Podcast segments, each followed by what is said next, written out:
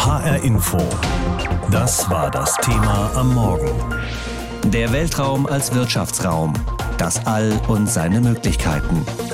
Ja, bemannte Flüge zum Mars, Touristen auf dem Mond, tausende neue Satelliten und Bergbau auf erdnahen Kometen in der Raumfahrt. Da herrscht gerade so eine Art Goldgräberstimmung. Immer mehr Privatunternehmen drängen ins All, oft gestützt auf weltraumbegeisterte Milliardäre. Das wirft die Frage auf nach neuen Regeln. Die Europäische Union will in den kommenden Jahren internationale Standards für den Weltraum setzen, aber sie droht den Anschluss zu verlieren, wie Michael Schneider berichtet. So Matthias, do you hear us loud and clear? Guten Tag, Frau Präsidentin. Bonjour, bon après-midi, Gaspard. And hello everyone. EU-Kommissionspräsidentin Ursula von der Leyen im lockeren Gespräch mit dem Astronauten Matthias Maurer. Trotz etwas Zeitversatz steht die Videoverbindung zwischen Brüssel und der Internationalen Raumstation. Im Gespräch beantwortet Maurer dann vor allem Fragen von Kindern.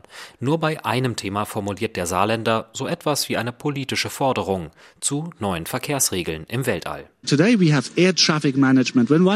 Wir haben heute bereits Luftraumüberwachung. Für jedes Flugzeug, das in Europa abhebt, haben wir klare Regeln und Menschen, die sie überwachen. Im Weltall haben wir solche klaren Regeln nicht. Hier braucht es wirklich politische Initiativen und dabei sollte Europa eine Führungsrolle übernehmen. Eine Steilvorlage für von der Leyen. Sie kann zusichern, dass Brüssel längst an dem Thema arbeite. Im Februar will die Kommission dazu einen Entwurf vorlegen. Ein Baustein in der Weltraumstrategie der EU. So setzt Brüssel auf eigene Kommunikationssatelliten, um unabhängig von US-Firmen zu sein. Strategische Autonomie ist das Wort der Stunde. Und es soll möglichst international festgelegt werden, wer den Weltraum wie nutzen darf. Ursula von der Leyens Mann für all das ist Binnenmarktskommissar Thierry Breton. 13 Milliarden Euro darf er in den kommenden Jahren für Weltraumprojekte ausgeben. And, uh, I wish to position uh, Europe as the hub ich will Europa zu dem zentralen Standort für die Weltraumwirtschaft machen. Wir haben die Innovationen, die Kreativität, die Forschungszentren, die Start-ups und die Unternehmen. Aber uns fehlt ein gemeinsames Vorgehen. Es ist ehrlich gesagt noch ziemlich zersplittert und ineffizient. Für Einigkeit und gute Stimmung soll auch auf der Brüsseler Weltraumkonferenz gesorgt werden, wo sich Kommissar und Kommissionspräsidentin mit Wissenschaftlerinnen, Forschern, Unternehmern und Astronauten austauschen wollen. Auch Niklas Ninas ist dabei. Der grüne Europaabgeordnete und Weltraumexperte bemängelt aber, Europa sei schon fast zu spät dran. Andere seien dabei, im Weltraum ihre Regeln durchzusetzen. Bisher ist es so ein sehr vorsichtiges Abwarten, mal gucken, wohin die Reise geht, weil es allen bewusst ist, dass wir momentan an einem sehr krassen Wendepunkt äh, der Raumfahrtgeschichte eigentlich stehen und wir darauf gut vorbereitet sein müssen. An solchen Wendepunkten will man irgendwie nur schwierig loslassen von dem, was man kennt und hat. Mit Blick auf satellitengestütztes Internet in Europa ist Ninas vorsichtig optimistisch. Eine europäische Alternative zu Elon Musks Starlink-Satelliten dürfe kein Prestigeprojekt werden.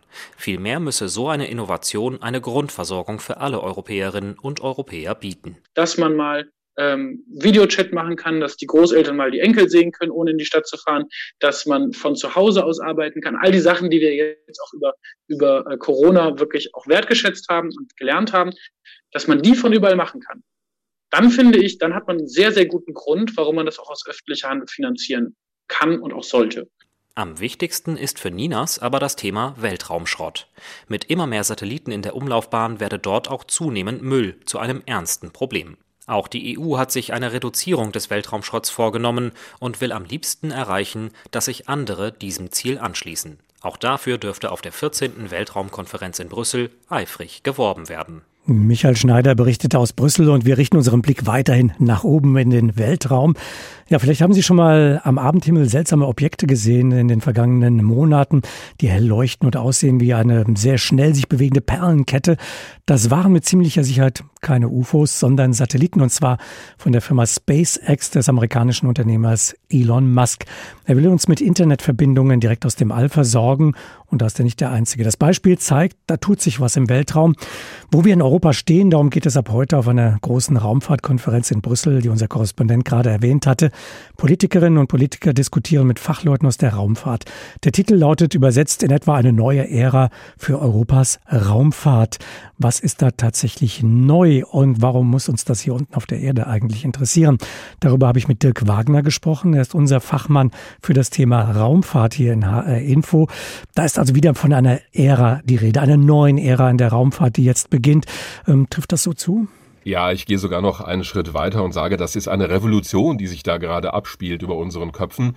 Und das sehen wir an einem Beispiel. SpaceX, die Firma von Elon Musk, hat vor kurzem den 2000. Starlink-Satelliten gestartet. Das ist dieses Netzwerk für Internetverbindungen aus dem All. Das heißt, wenn das so weiterläuft und alles deutet darauf hin, dann wird alleine SpaceX, diese einzige Firma, in wenigen Jahren die Zahl der aktiven Satelliten im Erdorbit verdoppeln. Und da haben wir die ganzen anderen noch nicht genannt, also andere Firmen, die auch sowas vorhaben, andere Länder wie China, die auch solche Konstellationen planen. Das heißt, da vollzieht sich gerade im Weltraum ein Wandel vom Weltraum zum Wirtschaftsraum und zwar in einer Dimension, die wir so noch nicht gekannt haben. Das hat auch damit zu tun, dass der Transport, also der Start von Satelliten ins All, günstiger geworden ist und deswegen viel häufiger passiert. Klingt ja erstmal faszinierend, aber hat vielleicht auch eine etwas ähm, ja, bedrohliche Komponente. Welche Probleme bringt das denn mit sich, wenn eine einzige Firma wie etwa SpaceX so viele Satelliten innerhalb kurzer Zeit in die Umlaufbahn schießt? Ja, der Weltraum ist eben nicht unendlich, zumindest nicht der Weltraum in der Nähe der Erde. Das heißt, es wird enger und voller dort oben in den niedrigen Erdumlaufbahnen, also so in 500 Kilometern Höhe ungefähr. Mit jedem neuen Satelliten steigt da auch das Risiko eines Zusammenstoßes und zwar um ein Vielfaches. Auch das haben wir schon erlebt. Anfang 2009 ist ein amerikanischer Satellit mit einem alten russischen, der nicht mehr in Funktion war, zusammengestoßen. Das Resultat war eine Trümmerwolke, viele tausend Trümmerteile, wo jedes einzelne schon wieder eine Gefahr ist für andere Satelliten. Wir müssen uns ja vorstellen, bei den Geschwindigkeiten dort oben von 28.000 Kilometern pro Stunde hat selbst ein Trümmerteil von einem Zentimeter Durchmesser beim Einschlag die Gewalt die bei der Explosion einer Handgranate entsteht. Das heißt, wir bekommen ein Schrottproblem dort oben. Im vergangenen Jahr, Ende letzten Jahres, hat Russland einen Waffentest im Weltraum gemacht und einen eigenen alten Satelliten abgeschossen, um zu zeigen, dass sie es können. Auch dabei ist eine Trümmerwolke entstanden. Fairerweise müssen wir sagen, dass auch andere Länder, China und Indien sowas schon gemacht haben. Aber da sehen wir, so langsam müllen wir den Erdorbit zu und das wird zunehmend ein Problem. Das klingt ja beinahe so, als ob dort oben einfach jedes Land machen darf, was es will. Ist das so? Im Grunde würde ich das genauso sehen. Wir haben da oben noch so eine Art Wild-West-Mentalität. Es gibt zwar diesen Weltraumvertrag der Vereinten Nationen aus dem Jahr 1967, das ist aber schon sehr lange her. Da war Weltraumfahrt noch wirklich was Exotisches und wurde nur von den großen staatlichen Raumfahrtorganisationen durchgeführt. Es gab zwar Nachfolgeabkommen, aber im Prinzip, sagen auch Fachleute, bräuchten wir ein neues Weltraumrecht mit verbindlichen Regeln, dass dort oben eben kein Chaos herrscht. Was wir stattdessen sehen im Moment ist, dass zum Beispiel die Amerikaner ihr eigenes Ding machen und im Rahmen ihres neuen Mondprogramms, das nennt sich Artemis, eigene Verträge machen mit einzelnen Ländern über die Nutzung des Weltraums und sogar über den Ressourcenabbau dort oben. Das finde ich interessant, denn sinnvoll wäre eigentlich eine international verbindliche Regel an der alle teilhaben. Jetzt könnte man natürlich sagen, äh, ja, wenn man hier unten auf der Erde lebt, nie ins All fliegt, äh, das ist alles weit weg, passiert irgendwo über unseren Köpfen. Das meiste davon jedenfalls kann man nicht sehen äh, von der Erde aus. Wie betrifft uns das überhaupt in unserem Alltag? Naja, wir sind alle abhängig von Raumfahrttechnik in unserem Alltag, obwohl wir das manchmal gar nicht direkt merken, aber zum Beispiel bei der Navigation merken wir das oder auch bei der Telekommunikation. Es werden sogar Stromnetze und Finanzmärkte über ein sehr genaues Zeitsignal aus dem Weltraum gesteuert vom Satelliten. Das heißt, wir müssen uns darauf auch verlassen können. Und Raumfahrt hilft uns auch, die Probleme hier auf der Erde zu lösen. Stichwort Klimadaten aus dem Weltraum. Damit können genaue Modelle erstellt werden, was gerade mit unserer Erde passiert. Katastrophenschutz, weiteres Stichwort. Und es gibt sogar das Ziel, im Computer einen digitalen Zwilling der Erde zu bauen, um bessere Vorhersagen zu machen, auch was den Klimawandel angeht. Daran arbeitet unter anderem das Deutsche Forschungszentrum für künstliche Intelligenz. Wir sehen also schon, Raumfahrt hat ganz viel mit der Erde zu tun. Tag der heute und morgen eine europäische Raumfahrtkonferenz auf der Erde in Brüssel. Deine Einschätzung, was ist das nächste große Ding in der europäischen Raumfahrt? Also ich tippe mal auf ein eigenes Raumschiff, eine Raumkapsel für europäische Astronautinnen und Astronauten. Bislang sind wir ja angewiesen auf die USA oder auf Russland, um zum Beispiel Menschen auf die internationale Raumstation zu bringen. Aber wenn ich dem aktuellen ESA-Generaldirektor Josef Aschbacher so zuhöre, dann will er das ändern. Vielleicht ja auch mit einem Modell zusammen mit der Privatindustrie. Also ich denke, da werden wir in den nächsten Tagen und Wochen noch einiges hören. Und damit sind wir beim Thema der Weltraum als Wirtschaftsraum.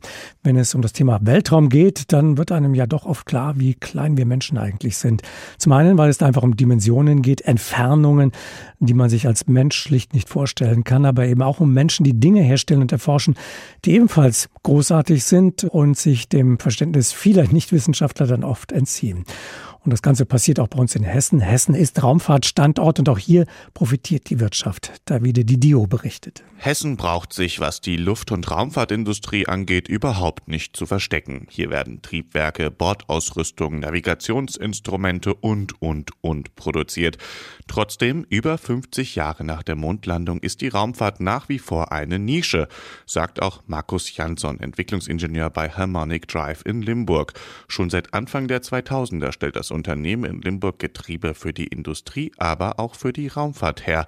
Sie kam schon bei den Mars Rovern zum Einsatz. Markus Jansson. Unser Kerngeschäft ist im industriellen Bereich. So ist das. Also wir machen ja, ich, schätze es mal grob, ab etwa 99 Prozent unseres Umsatzes in anderen Branchen, nicht im Raumfahrtbereich und circa ein Prozent im Raumfahrtbereich. Es ist sicherlich der Tatsache geschuldet, dass es ein kleiner Markt ist, aber durchaus ein sehr interessanter Markt. Getriebe für die Raumfahrt kosten schnell 10 bis 20 Mal so viel wie Getriebe, die etwa in Autos verbaut werden, sagt Jansson. Die Getriebe müssten eine Vielzahl von Tests absolvieren, denn Kundinnen und Kunden in der Raumfahrtbranche können keine Risiken im All eingehen. Die Technik muss nämlich unter extrem Bedingungen funktionieren, zum Beispiel bei extremer Kälte oder im Vakuum. Deswegen würden Kunden auch eher konservativ agieren, sagt Jansson, und häufiger bei etablierten Produzenten einkaufen. Ich denke, das ist schlichtweg der Tatsache geschuldet, dass man im Weltraum äh, nicht reparieren kann. Also da gilt sehr stark die Devise Never Change a Running System, weil es technologisch sehr aufwendig ist, diese Komponenten zu qualifizieren. In Hessen gibt es aber nicht nur etablierte Hersteller, sondern auch junge Unternehmen, zum Beispiel das Startup E-Ray aus Darmstadt. E-Ray will Pegelmesser Messgeräte für Flüsse oder Seen bauen, die mit Hilfe von Satelliten genaueste Daten über den Wasserstand in Echtzeit übermitteln können. Gründer und Geschäftsführer Sebastian Lemke erklärt das so. Wenn man professionell ist, dann kann man eben sehr genau diese Daten entnehmen und dann eben nochmal mit verschiedenen äh, Techniken diese Position noch genauer präzisieren. An einem Handy hast du so ungefähr fünf bis zehn Meter Genauigkeit, je nachdem, wo du gerade bist. Und wir können das eben mit Hilfe von einer Basisstation können wir den, den, atmosphärischen Fehler sehr stark eliminieren und so können wir sehr genau wissen, wo unsere Anlage ist. Und wir haben so ein kleines Bötchen, das schwimmt dann mit dem Fluss mit dem See, mit dem Meer auf und ab, um so den Wasserstand zu messen. Hochwasserschutz in Echtzeit. Das könnte wertvolle Zeit bei Flutkatastrophen bringen, denn schwimmende Pegel können nicht überschwemmt werden und sind bis auf wenige Zentimeter genau. Hilfe kommt also aus dem All. E-Ray ist aber bei weitem nicht das einzige Startup, das Satellitendaten für neue Anwendungen nutzen will. Der Markt ist ganz am Anfang, sagt Sebastian Lemke. Da hat natürlich auch Elon Musk mit SpaceX hat da Türen aufgemacht, um einfach zu zeigen, was ist überhaupt möglich. Das konnten wir Europäer erstmal gar nicht glauben. Vor Jahren wurde noch gesagt, okay, Dinge, die jetzt tatsächlich da sind, sind unmöglich. Und mittlerweile erkennen es wir Europäer auch, dass in diesem Bereich sehr viel möglich ist. Neben Hochwasserschutz will E-Ray übrigens auch mithelfen, Klimaschutz zu betreiben, indem die Messgeräte Blaualgen aufspüren. Die stoßen in Gewässern nämlich klimaschädliche Methangase aus. Zwei Fliegen mit einer Klappe schlägt also ein hessisches Start-up mit modernen Weltraumtechnologien.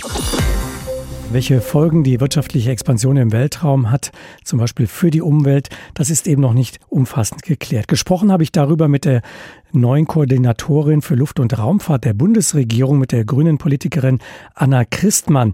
Ja, Raketen so angesagt wie selten zuvor, dabei aber alles andere als umweltfreundlich. Bei jedem Start verbrennen sie tonnenweise Treibstoff und blasen Schadstoffe in die Atmosphäre und in die Stratosphäre. Wenn jetzt immer mehr davon ins All geschossen werden, gibt es eigentlich irgendwelche Ansätze aus Ihrer Sicht, Raumfahrt weniger umweltschädlich zu gestalten? Ja, also nachhaltige Raumfahrt ist ein großes Thema. Da geht es tatsächlich auch um verschiedene Antriebsarten. Da gibt es auch freundlichere und weniger freundlichere für die Umwelt. Und natürlich, je mehr Starts es gibt, desto mehr müssen wir uns damit auch beschäftigen. Bisher ist es so, dass sie natürlich von der Menge noch nicht so wahnsinnig viel ausmachen in der Klimawirkung. Aber je mehr es werden, desto größer sollte natürlich da auch die Innovationstätigkeit sein, auch diese Antriebe etwas äh, klimafreundlicher zu machen. Sehen Sie denn Ansätze, an welchen Stellen könnte man überhaupt etwas leisten? Bestimmte Antriebsformen für Raketen, die schließen sich ja aus, also Elektroantriebe oder ähnliches. Was könnte man sich vorstellen, um die Raumfahrt tatsächlich klimafreundlicher oder weniger klimaschädlich zu gestalten? Also es gibt da auch jetzt schon Unterschiede so zwischen Fest- und Flüssigantrieben quasi. Das kann man in diese Richtung weiterentwickeln. Und es ist auch die Wiederverwendbarkeit, die ja im Fokus steht. Das ist nicht nur kostengünstiger, sondern schont natürlich auch Ressourcen. Und am Ende geht es aber natürlich auch darum, was wir mit der Raumfahrt am Ende tun. Und da können wir natürlich auch ganz viel übers Klima lernen. Insofern ist es natürlich auch wichtig mitzusehen, was der Mehrwert für Klimaschutz durch Raumfahrt ist. Der Mehrwert von Raumfahrt, ja, viele tausend Satelliten kreisen um die Erde. Die sind ja mit einem bestimmten Zweck hochgeschossen worden. Mancher Zweck hat sich erfüllt, denn nur noch 5000 von 7800 Satelliten, die mal hochgeschossen worden sind, funktionieren aktuell noch. Bis zum Ende des Jahrzehnts wird noch mal ein Vielfaches an neuen Satelliten dazukommen.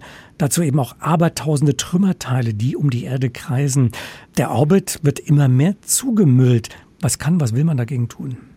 Ich glaube, am Ende braucht man tatsächlich möglichst auch europäisch gemeinsame Regeln für besseres Management quasi des Verkehrs im Weltraum. Da geht es darum, dass wirklich registriert wird, beobachtet wird, wo die verschiedenen Objekte sind und eben auch gemeinsame Regeln gefunden, wie schnell dann Satelliten auch wieder äh, rauskommen aus dem Weltraum und dass da eine stärkere Verantwortung auch ist, damit wir den, äh, auch den Weltraum nachhaltig gestalten. Gibt es denn konkrete Ideen, Programme der Bundesregierung, um junge moderne Start-ups zu unterstützen, die hier möglicherweise besondere Ideen haben, um Raumfahrt äh, klimafreundlich zu gestalten und auf der anderen Seite eben aus der Raumfahrt eben auch Daten zu generieren, die dem Klimaschutz auf der Erde dienen. Absolut. Also wir sehen immer mehr, dass gerade Start-ups wirklich innovative Ideen haben, wie man auch Daten äh, von Satelliten nutzen kann, zum Beispiel zur Erkennung frühzeitig von Waldbränden, sodass die vielleicht auch noch verhindert werden können. Und äh, wir wollen Programme in der Raumfahrt äh, auch so zuschneiden, dass eben auch gerade kleinere Unternehmen davon auch profitieren können und dabei unterstützt werden können. Und ich kann mir auch vorstellen, dass zukünftig sogar auch äh, Recyclingfragen im Weltraum durchaus ein Innovationssektor werden können. Und da bin ich gespannt einfach, was die klugen Menschen in der Raumfahrt dort entwickeln werden. Zusammenfassend gefragt, äh, welchen Stellenwert hat äh, die Raumfahrt gerade in der Bundespolitik jetzt mit dem Antritt der neuen Bundesregierung? Auf der einen Seite, was Fragen des Klimaschutzes angeht, also dass Raumfahrt auch sauberer wird und auf der anderen Seite auch, dass man erkannt hat, dass Raumfahrt auch Chancen bietet für den Klimaschutz, während in der Vergangenheit vielleicht Raumfahrt mir so ein bisschen als teuer gegolten hat, aber als äh, ein Luxus, den man sich eben aus Prestigegründen leistet. Welchen Stellenwert hat Raumfahrt für Sie heute? Raumfahrt ist auf jeden Fall eine Schlüsseltechnologie, vor allem natürlich für die ganze Klimafrage. Wir haben da auch wichtige europäische Programme, wie zum Beispiel Copernicus, die uns ganz wichtige Daten liefern, um die Klimakrise besser zu verstehen und dann eben auch rechtzeitig zu handeln. Aber es geht auch um Fragen zunehmend wie zum Beispiel Cyber Security, also Sicherheit in der Kommunikation, damit wir eben auch äh, souveräne Kommunikation äh, uns sichern können. Und insofern gibt es ganz praktische Anwendungen, die auch letztlich alle wir im Alltag erleben, äh, wenn wir navigieren, wenn wir unsere äh, Wege äh, finden über die äh, nicht nur GPS, sondern heute ja auch Galileo-Funktion, die eben auch in Europa entwickelt wird. Also Raumfahrt hat einen ganz praktischen Mehrwert und wird für die Zukunft sicherlich eher noch wichtiger werden. HR Info. Das Thema. Wer es hört, hat mehr zu sagen.